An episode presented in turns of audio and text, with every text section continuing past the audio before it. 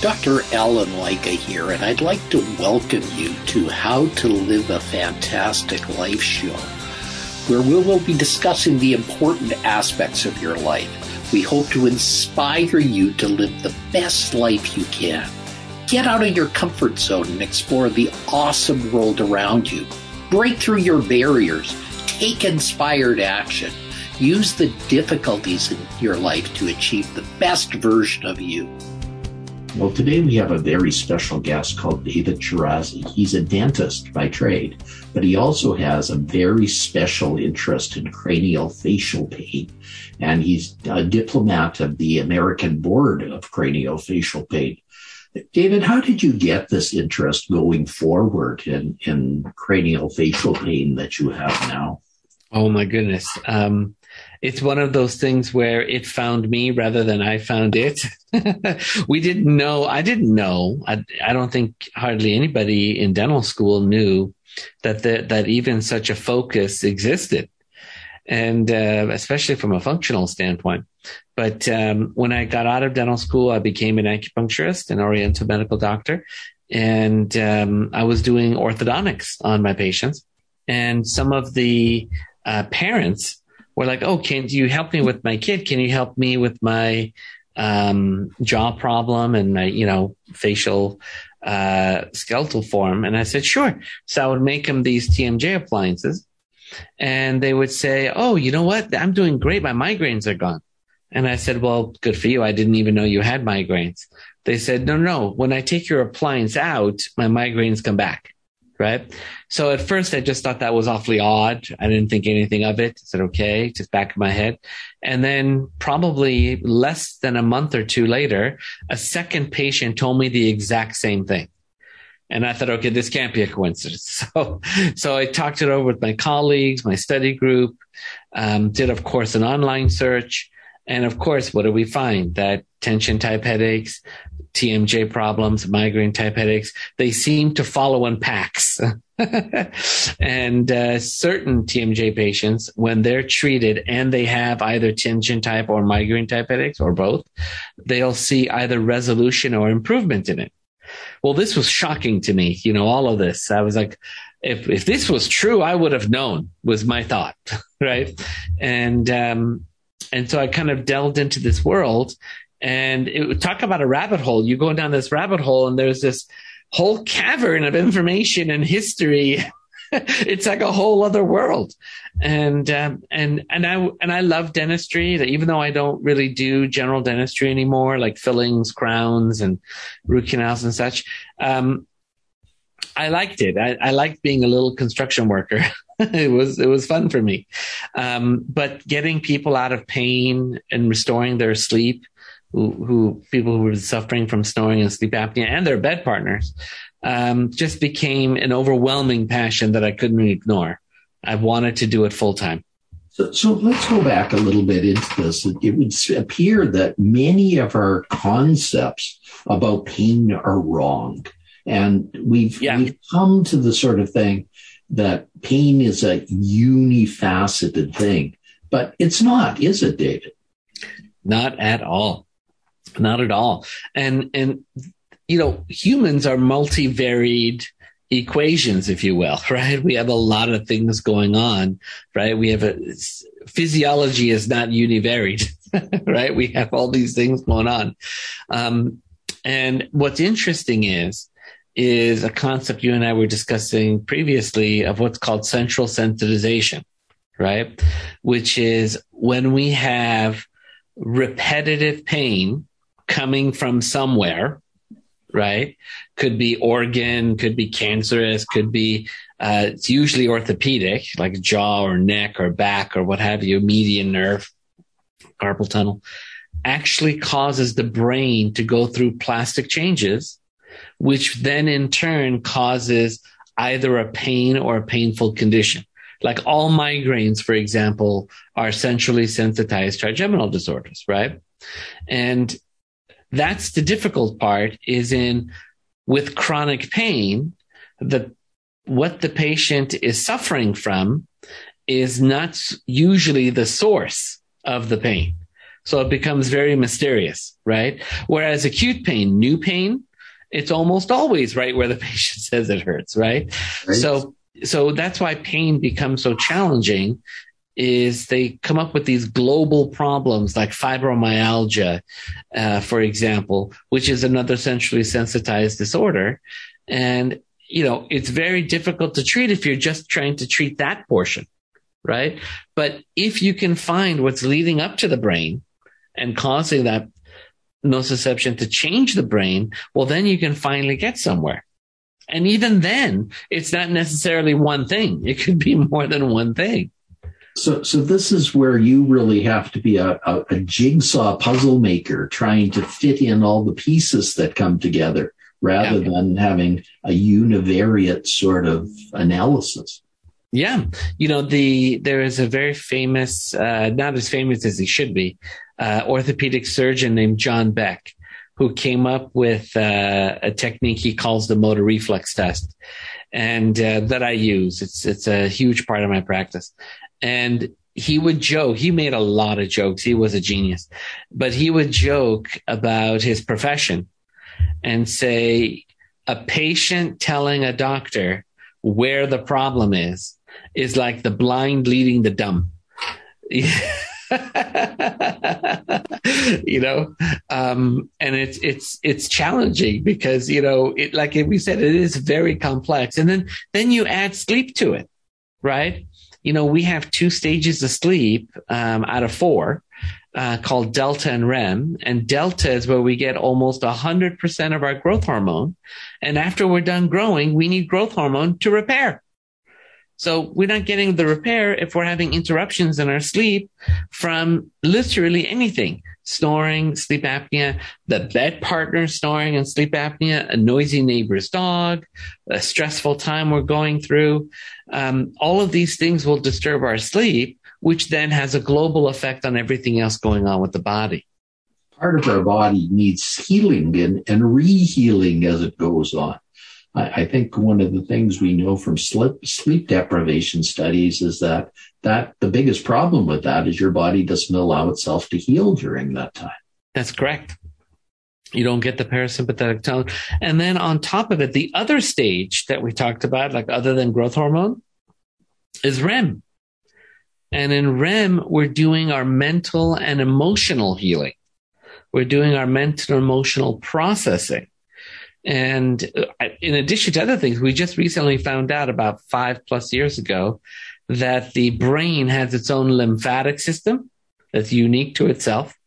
And during REM is when the lymphatic system clears the beta amyloid plaques in the brain which is you know absolutely fascinating. Th- those are the kind of things that could lead to stroke. So that's why it's so important to get REM as well. And you know what's interesting is a lot of the medications that people are taking for depression and anxiety will actually interfere or even block people getting REM sleep. So that's difficult as well. And that would contribute then to increased pain for people that are prone to pain as well. Yeah, and depression and anxiety it, bec- it becomes a hamster wheel where you're not getting the good rest. You can't process your, what's going on in your life. Okay. You can't cope. So you see a doctor, but then the solution is psychotropic medication, which then retards the REM, which doesn't allow you to get a, a restful night's sleep. And you just get on this hamster wheel and it just keeps going round and around and around. And it's, it's, it's challenging for millions of Americans literally millions. So let's go into your your big interest of TMJ and what exactly is going on with TMJ syndrome. Well, so TMJ is just the word for the anatomy, right? We've got the temporal bone, we got the mandible, and we got the joint. That's how we get the name TMJ. Uh, temporomandibular joint disorders uh, can vary just from clicking and popping and occasional pain uh, to jaw locking, severe arthritis. Um, and there's a lot of pain patterns that are associated with those conditions. Like we talked about tension type, migraine type pain, but also conditions like trigeminal neuralgia, atypical facial pain, and etc. Right. So we have a joke in our specialty, in our in our expertise. Uh, as you know, uh, the acronym WNL typically stands for within normal limits, right?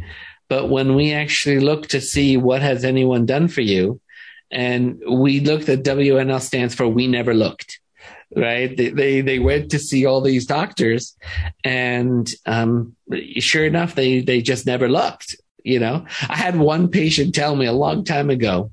I said, "Okay, so this is the problem you have," and we treated it, and she got better. And she goes, "So it's not all in my head." because my doctor told me it's all in my head, right? I go, well, your TMJ is technically in your head. um, but of course, I don't think you're making it up. I think you have a real problem in, in this case, of course. So, um, the American Academy of Craniofacial Pain did a survey uh, of, I think, a thousand patients, and they asked them, with whatever you came in for, jaw pain, facial pain, trigeminal neuralgia, tension type headache, migraine type headache, ear pain, tinnitus, all the things we know can be related to a TMJ disorder. We asked them, how many doctors did you see for it until you got the help that finally worked? Right. And they took all this data and they averaged it. And it was an average of nine doctors. That's a lot. That's a lot of do- different doctors. That's a lot of different doctors. And I, I'm not saying they saw like five dentists and four ENTs. I mean, they saw like one of each. They they went all over the place. It's frustrating for a patient to try to get that all done, and uh, many of them give up along the way. Yeah, it's just sort of like a an ongoing problem that they just have to cope with in addition to the rest of their lives. Exactly. Well, in, in your view of this, you look at pain in a different, more holistic way than other people. What is the difference between Western medicine and Eastern medicine on, on these concepts of pain? Well, I'll, I'll, I'll actually tell you about it uh, in both in the con- in the context of Eastern medicine and then Western medicine because dentistry is, of course, a component of Western medicine, but actually functions differently. So in Eastern medicine, Chinese medicine, um, our focus is on the individual, right? So, like, for example, rather than focus on the germ theory of infection, our philosophy would be what's called the terrain theory of infection. We would say, okay, well, how did this person get an infection when everyone around him didn't get it? Right? What's their health like? What's their, what they would say is lung chi, or what's their sleep like? What's their emotional state like?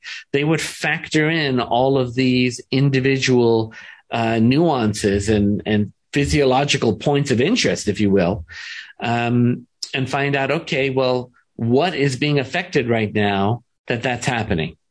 right? That this person came to this event. So that would be our thought process there. So is it something emotional? Is it something physiological? Is it something orthopedic? And, and we go from there. Like that's like the Eastern medicine. And then whatever the, even the diagnoses that we have, we have excess, deficiency, hot, cold, wet, dry. We, we, we look at it in a very interesting sort of way to try to get a milieu of what the patient is like.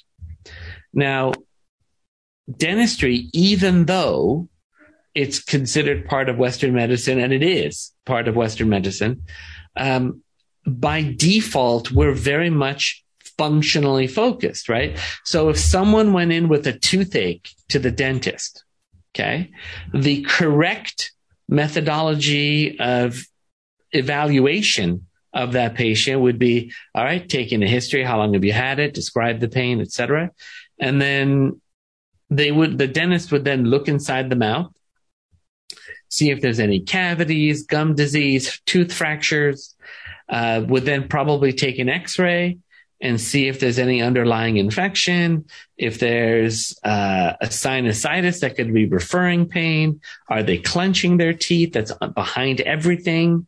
You know, these are things that, you know, we would do. And then once we find out, ah, you have a cavity on this tooth. Okay, well, I think we can save it from a root canal. Uh, let's go ahead and do a filling, for example.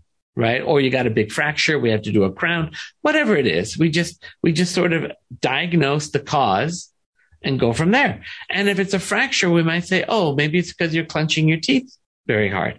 Oh, maybe the reason why you're clenching your teeth is because of sleep apnea.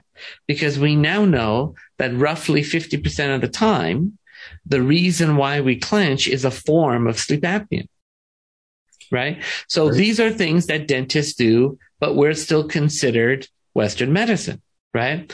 Now, if, for example, a physician were to treat a toothache, uh, the typical methodology of treatment is patient goes to see physician with a toothache. Physician writes down the diagnosis as idiopathic odontalgia. right? Which basically means tooth pain of unknown origin, right? And then we'll, you know, take a history and very typically, okay, we'll prescribe pen medication. Oh, here's some ibuprofen. Here's a stronger medication. Um, if this should take care of it. If it doesn't, come back to see me. Right. And patient may come back in a month or two or three and say, you know what? The medication helped me about 40%, which is considered a success in allopathic medicine. 40% improvement. And he goes, but you know what? This tooth is really killing me. It's really hard for me to sleep. Right. And they go, okay, well, let's, let's order an x-ray and see what's going on. And then they goes, oh, wow, looks like you had a very big cavity and now this cavity I can see has gone into the tooth, into the nerve space. And so now our options are root canal or extraction. Right? Which is the next, you know, once it's in the nerve, you know, there's not much you can do other than pull it or do a root canal. And, uh, in dentistry, that would be considered malpractice. Right? We're not waiting on insurance to tell us whether we should take an x-ray and see what you have. You follow? We're saying, okay, well, I need to see what it looks like right there, right now. I'm just going to take the x-ray now and see what happens. Right. And, and they do. And then once they have a diagnosis, then they can act right away. You know, palliative medicine does exist in dentistry, of course, right? Patients coming in, I'm sorry? Of course. Yeah. And by what we mean by palliative medicine is, you know, just taking care of them while they're in your chair with a little bit of aches and pains, infection, whatever it is. But our intention has always been, as far as I've ever known dentistry, my mom's a dentist, you know, cousins, you know, I have a lot of family members that are doctors and dentists. Um, and it's always been the methodology of, okay, well, let's take care of this for now but let's also look to try to find the cause of the problem and go from there. So it's it's an interesting dichotomy. Even though dentistry is a part of uh, Western medicine, that that issue still exists. That the the difference is like that. It's pretty to me. It's pretty stark difference. Obviously, and mm-hmm. that that's where I think is the nubbin here is that the important thing is to treat the patient and the important thing is to therefore get the right diagnosis and treat it accordingly. And yes. I, I, think that's the whole thing about it. Uh, whether there are multiple things feeding into it or whether there's a single thing feeding into it, it's important to get the right diagnosis in order to treat the patient and resolve the problem. Yeah. Yeah, totally agreed. Totally agreed. And I do think Western medicine is starting to come to that realization because I mean, we all know that if someone goes to see a doctor or urgent care or to the hospital with a problem, sometimes what happens, I should, you know, a lot of times what happens is the urgent care hospital or doctor will say, well, you have this problem. We know what you have, but it's not bad enough to do for us to do anything about it yet. Right if it if it comes to this level, come back and we'll do some surgery, lancet, what whatever it is that the solution is.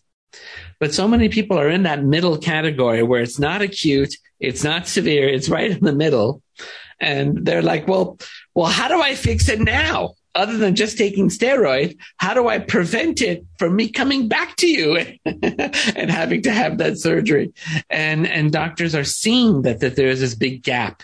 There's this big chasm in their uh, treatment uh, options and are either learning to refer out or are trying to learn their craft a little bit better so they can be more effective.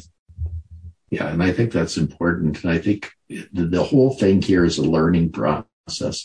And I think people like yourself have found that your limitations drove you to to learn new things.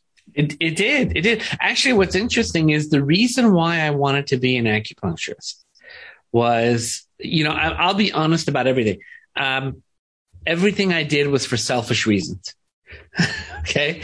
I wanted to be a dentist because I like working with my hands and I like people. So I like connecting with them, communicating with them and offering a service that they need. I just thought that was fun for me. And then I studied Chinese medicine with the intention of when I have a family, uh, I want to be able to help them in a more holistic way, right? Because like I said before, antibiotics and steroids is not regular medicine. That's emergency medicine, right? You want to, you want to get to that before you get to that emergency medicine part. And at the same time as I was becoming an Oriental medical doctor, I saw an opportunity to combine that treatment methodology to this whole pain mechanism I'm doing with oral facial pain. And I just thought, well, I can't pass this up. I need to, I need to, like, I had no intention of finishing the master's program or sitting for the board exam, but I did because I thought I, I want to do this on a daily basis. I, I really enjoy this. It's understandable. We're getting close to our end, David. Okay. Let's suppose we have one of our patients out there that is one of those unfortunate patients that's seen nine or 10 people already and haven't had an opportunity to find somebody that's helped them. How can they get in touch with you? So the uh, best way to find us, because my office, I have two offices, one in LA, one in Conejo Valley, which is Thousand Oaks. Um, and we have a website, tmjla.com. Right. So it's a great website. Um, go ahead and just look it up. You can learn more about it. You can go on uh, YouTube and Google my name, Dr. Shirazi, TMJ, and you'll find like like 30 testimonial videos and a Google talk I did for about an hour. Um, and there's even a, we can help guide you to websites that will help you find someone like minded in your area. Excellent. Well, David, I'd like to thank you very much for spending the time with our guests today and educating them. I think they'll find this a wealth of knowledge. I and I think so. it'll help them in the future with their future plans and also maybe help their family members as well. I hope so. Amen. Let's hope the whole purpose of doing this podcasting for me is to help spread the word and get more people educated on this service. Yes. Thank you very much, David. My sincere pleasure. Be well. You've been listening to How to Live a Fantastic Life. Be sure and pick up a copy of Dr. Lycka's book, The Secrets to Living a Fantastic Life, on Amazon.com. And you'll want to subscribe right here on this page so you don't miss a single episode. Have a fantastic day.